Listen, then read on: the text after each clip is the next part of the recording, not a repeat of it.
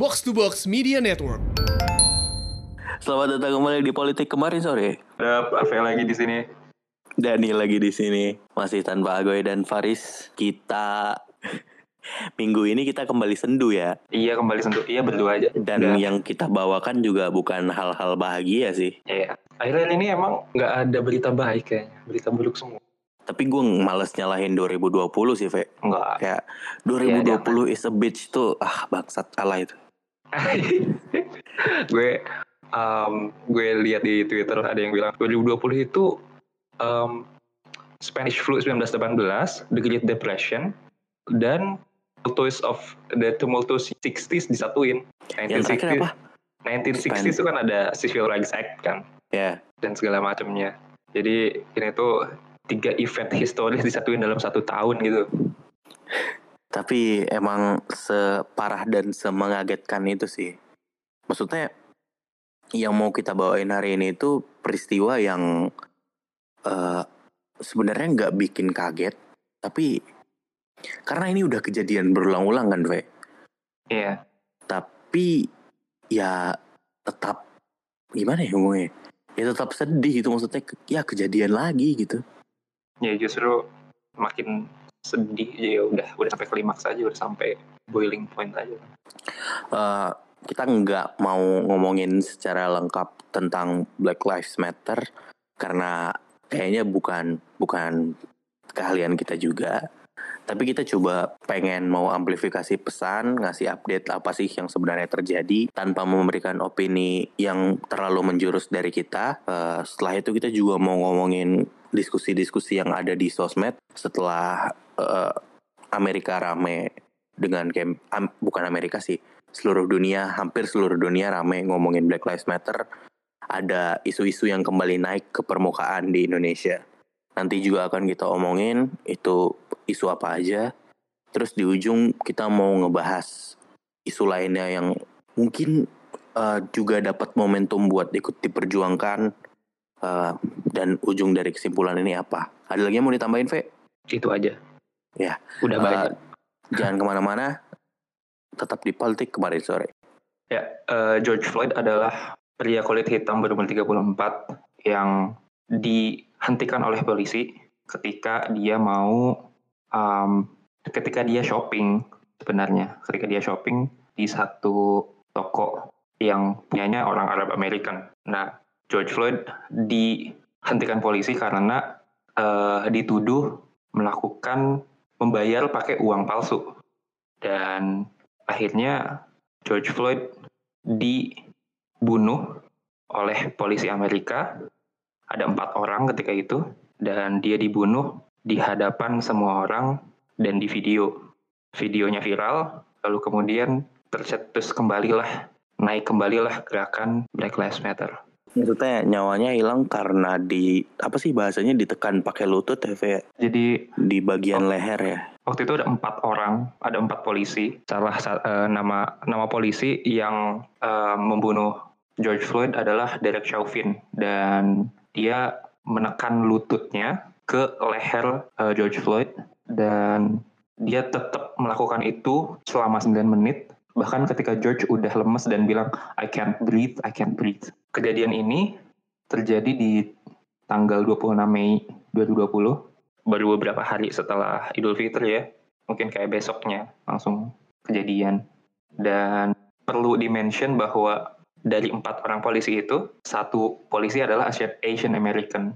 Em, kenapa ini bakalan relevan? Nanti kita itu itu kita simpan buat nanti tapi em, kematiannya lalu viralnya video itu menimbulkan kemarahan oleh banyak orang terutama komunitas kulit hitam.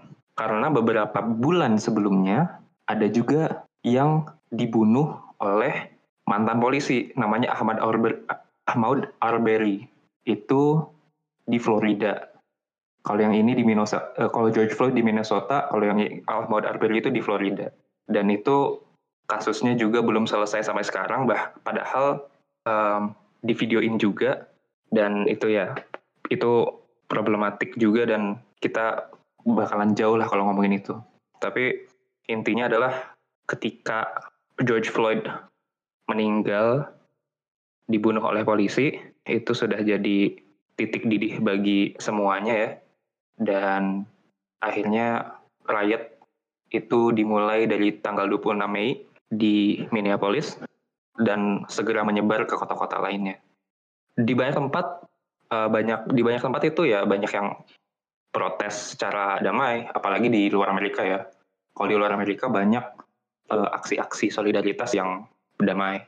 Uh, tapi di dalam Amerika sendiri uh, banyak protes yang ditemui oleh apa brutalitas polisi dan ya pada akhirnya cukup banyak penjarahan, banyak kekerasan dan cukup banyak konflik terjadi antara banyak elemen masyarakat antara itu komunitas kulit hitam dan kulit putih, antara komunitas kulit hitam dan minoritas lainnya, bahkan antara minoritas kulit minoritas lainnya dengan kulit putih dan itu sangat-sangat kompleks. Gue nggak bisa jelasin semuanya sekarang. Uh, tapi sebenarnya Black Lives Matter ini mulainya sejak kapan sih? Bukan sejak George Floyd dibunuh, tapi sejak 2013. Black Lives Matter itu pertama kali disuarakan di sosial media ketika pembunuh dari ketika polisi pembunuh dari Michael Brown di kota Ferguson itu dilepaskan. Jadi dia nggak nggak di charge kriminal gitu.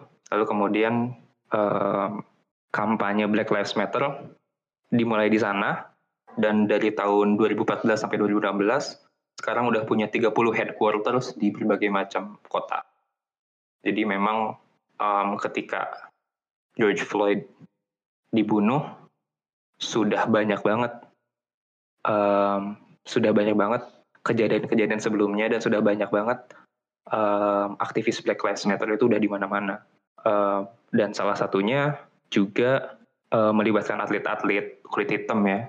Kita beberapa kali melihat LeBron, kita melihat Colin Kaepernick yang uh, quarterback NFL-nya quarterback di NFL dia mempo mempopulerkan protes um, dengan berlutut ketika itu lagu kebangsaan.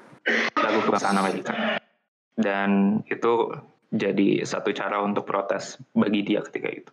Benar-benar banyak. Itu 2016 tuh benar-benar banyak. 2016 atau 2017 kalau nggak salah. Dan itu benar-benar menimbulkan kontroversi. Kalau kalau dipikir-pikir lagi mungkin Amerika adalah the most racialized location sekarang ya. Sangat-sangat racialized sekali. Dan kita akan ngomongin lebih lanjut kenapa uh, kenapa bisa kayak gitu. Nanti tapi um, itu Black Lives Matter itu sampai ke Indonesia sampai ke sosial media Indonesia dan menarik sebenarnya melihat bagaimana respon orang-orang di Indonesia soal ini menurut lo gimana Dan? Ya kalau ngomongin respon di Indonesia seperti biasa yang kita lakukan malah kebanyakan menyoroti hal-hal yang kurang penting sih Fe, menurut gue. Ya tapi um, sebenarnya gue sudah menurut gue predictable sih respon orang-orang di Indonesia, respon orang-orang di sosmed itu jadi seperti itu. Maksudnya kan orang Indonesia kalau gue lihat dari ini ya, maksudnya selain ngomongin si kejadiannya dan lain-lain, isu ini di luar kan pengen bukan dimanfaatkan apa ya bahasa halusnya ini tuh momen mereka buat nunjukin ngeluarin semua luapan amarah mereka kenapa mereka berhak uh, menuntut akan ketidakadilan yang selama ini terjadi kan dan lain-lain. Tapi perdebatan yang ada di kita justru bergeser ke kayak uh, sebenarnya boleh nggak sih uh, rampas dan lain-lain? Mm. uh, terus gimana rasanya kalau jadi orang yang udah hidup berjuang juga? Padahal dia kan minoritas tapi dirampas juga. Gue nggak mau masuk ke ranah moral. Yeah. itu karena memang membingungkan. Tapi dan yang kompleks juga situasinya sangat kompleks sih. Dan maksudnya mereka bisa dibilang tidak bisa playing by the rules karena rules yang selama ini membuat mereka tidak berdaya kan. Tapi ya itu kompleks lah pokoknya.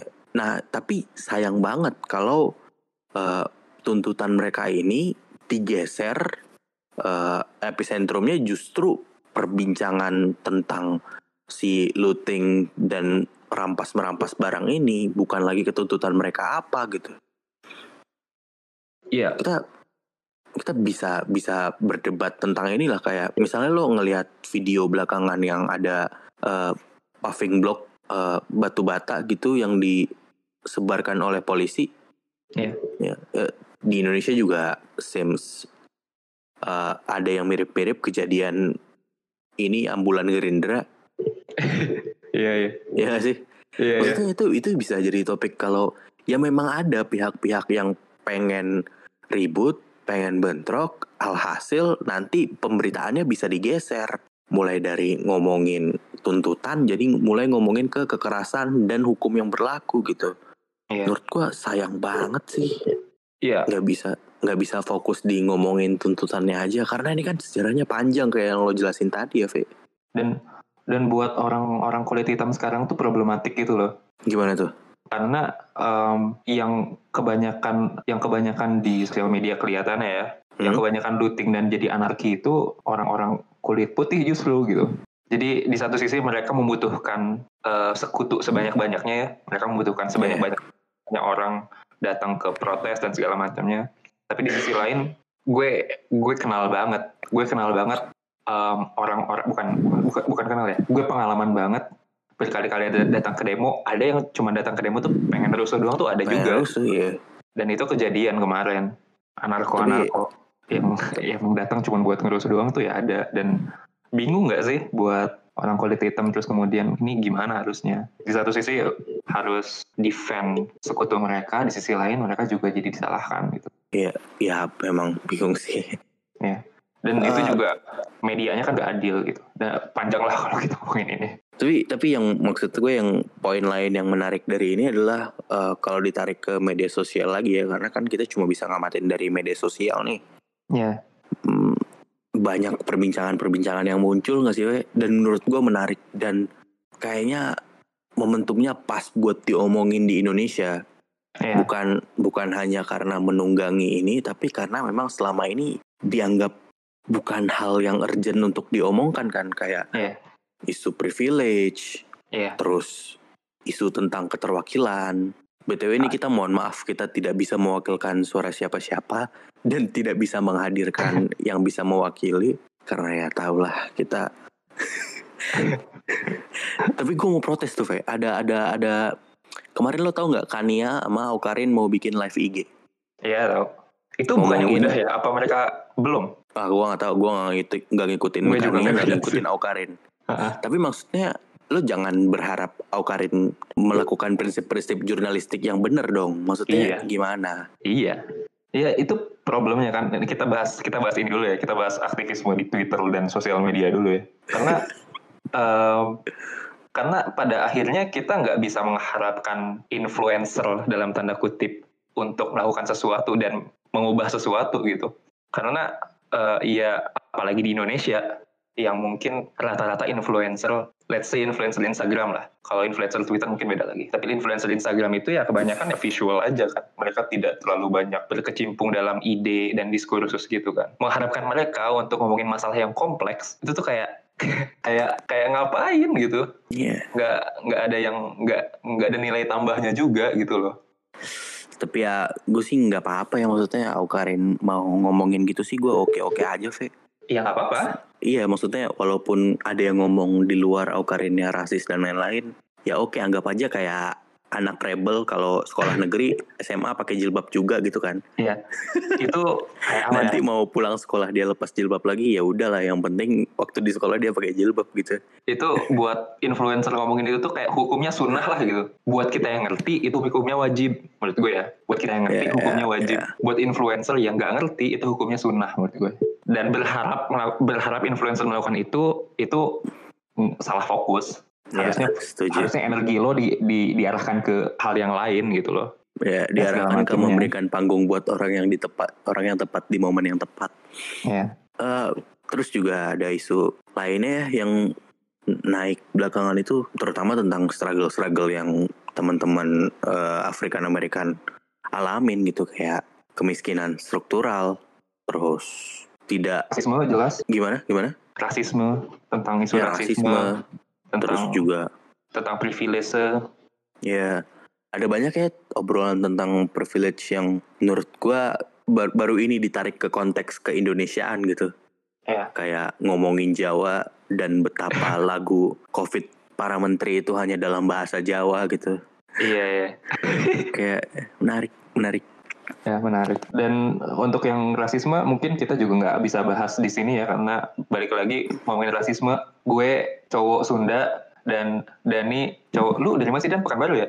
Ya Dani Melayu, cowok Melayu gitu. Kita tidak tidak terlalu expert dalam ngomongin soal ras gitu. Kita Ya, tidak tapi terlalu banyak ngomongin eh, t- tidak terlalu banyak didiskriminasikan lah gitu se- selama hidup ini. Jadi kita mungkin mau mention itu dan point out kalau kalian mau kalau kalian mau mencoba dapat insight soal ras di Indonesia itu mungkin ya coba lihat um, webinarnya Veronica Koman aja mungkin ya ya, banyak ada teman-teman Indo Progress juga. Indo Progress juga yang kemudian ngomongin itu langsung dengan narasumber asli orang asli Papua BTW, BTW ini untuk konteks, jadi buat masalah ras, eh, Black Black Lives Matter itu kemarin diskusinya di Indonesia banyak ditarik tentang eh, sama kayak penindasan atau opresi ke orang-orang Papua, ya di itu yang mereka alamin.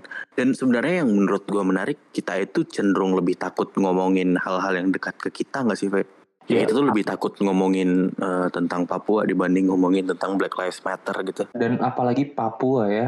Kalau kalau buat gue gue ngomongin soal eh, bukan ngomongin. Kalau menurut gue kalau soal rasisme ya.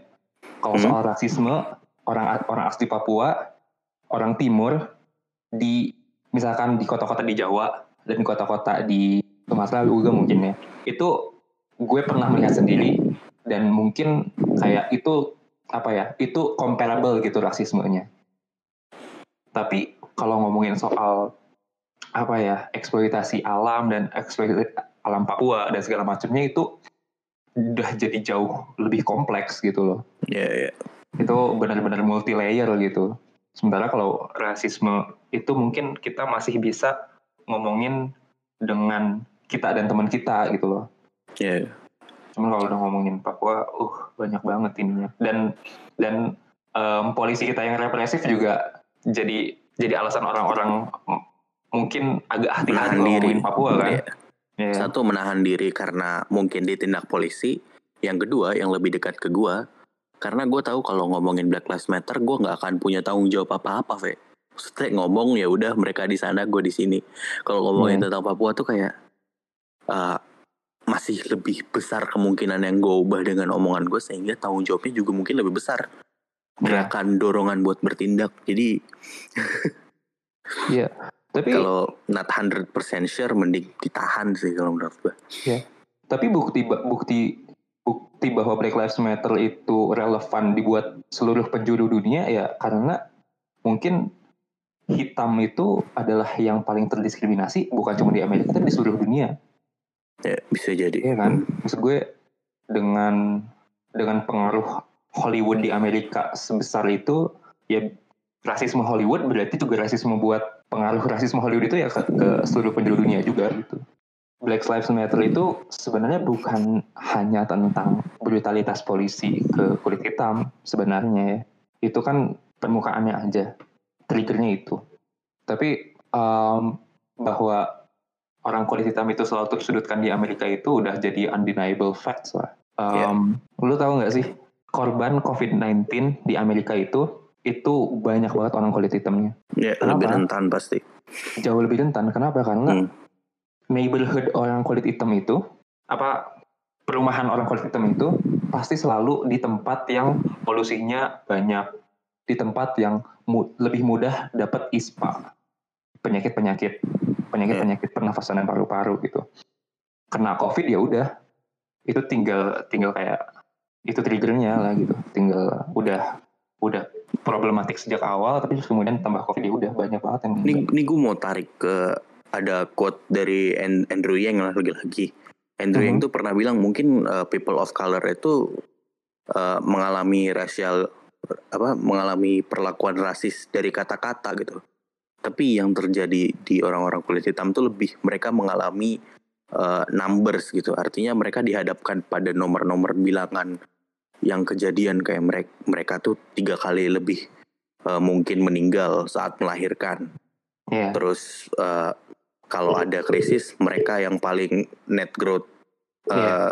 rate-nya turun paling cepat mm. bahkan mereka diprediksi tahun 2030 itu bisa jadi nol uh, artinya nggak nyumbang ke PDB sama sekali eh GDP sama sekali ya PDB lah ya uh, dan hal ini tuh semuanya tidak lepas dari uh, poverty trap yang selama ini berjalan nggak sih Ve kalau menurut yeah. lo dan dan itu goes all the way to the United States Civil War sih. Jadi dulu itu um, kan Civil War Amerika itu kan tentang pembe pembebasan budak ya. Yeah.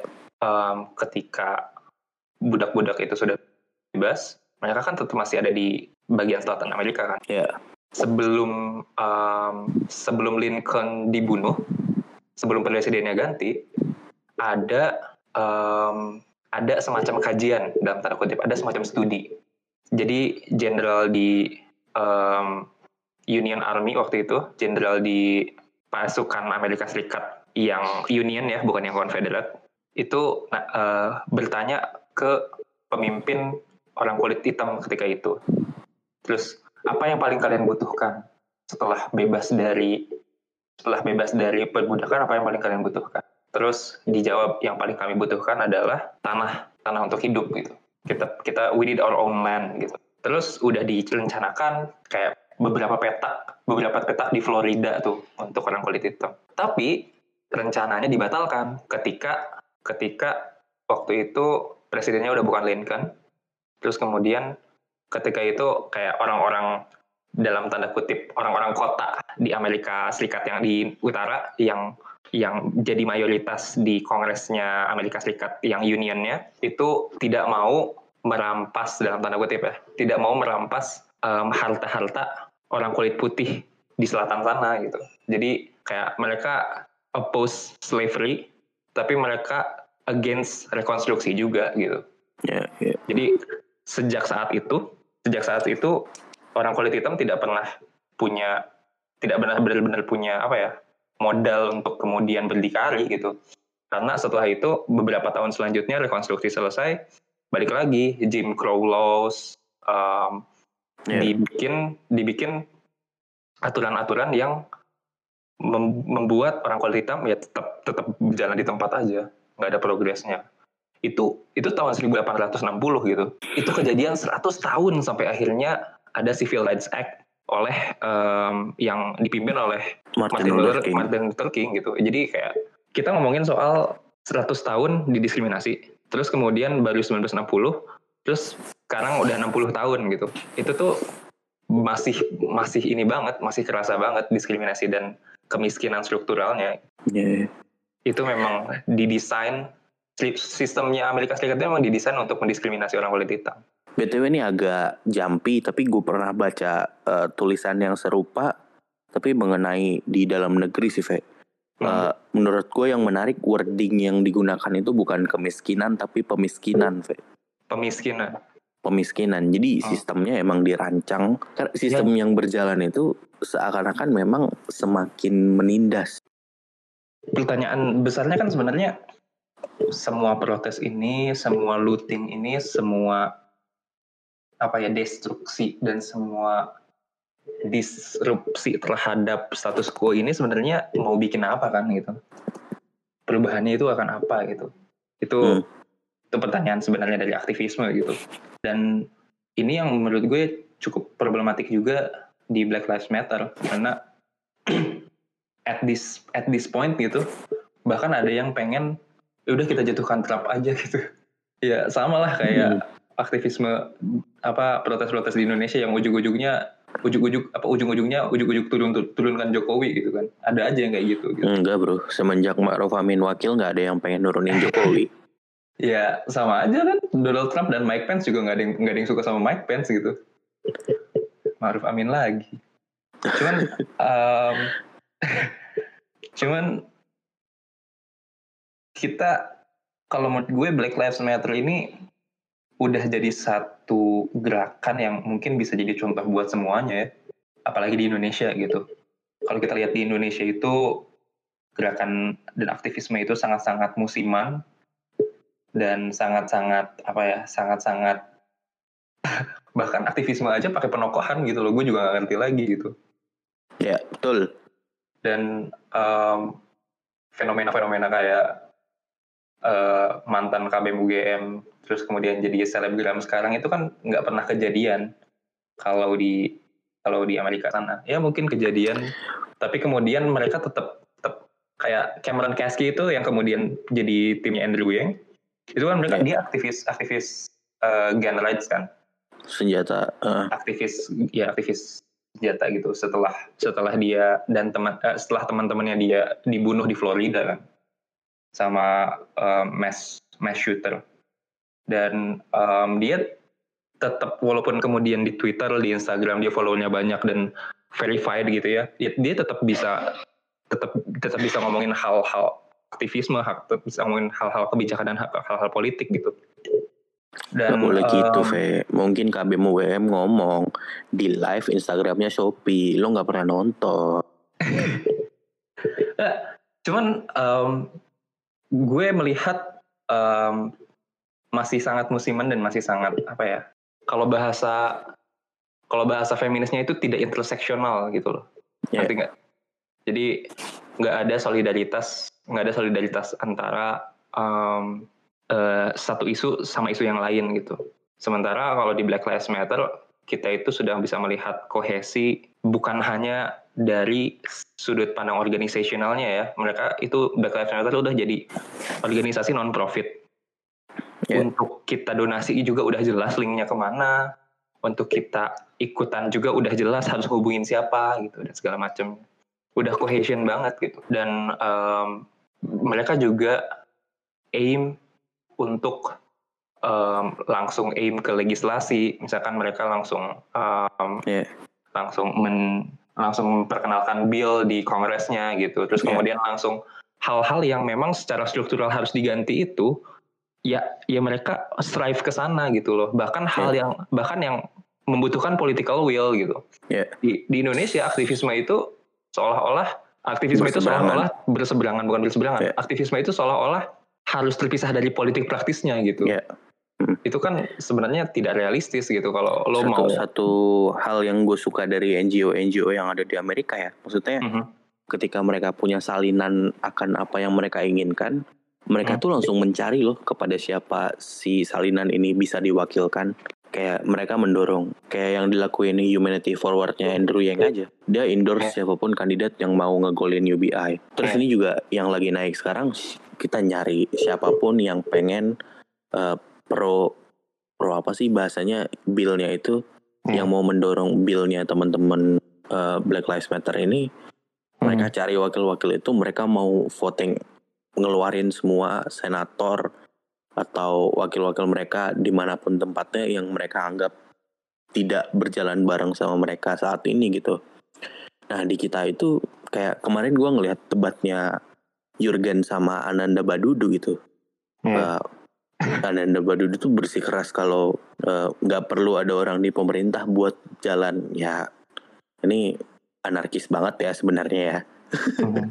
berhadapan dengan Jurgen yang yang yang yang kalau di poin ini menurut gue gue lebih jalan sama Jurgen sih maksudnya ini gue udah pernah gue omongin sebelumnya kalau perjuangan kayak gini tuh bukan sekedar lari maraton tapi relay artinya harus ada orang di dalam yang bisa pass the torch gitu.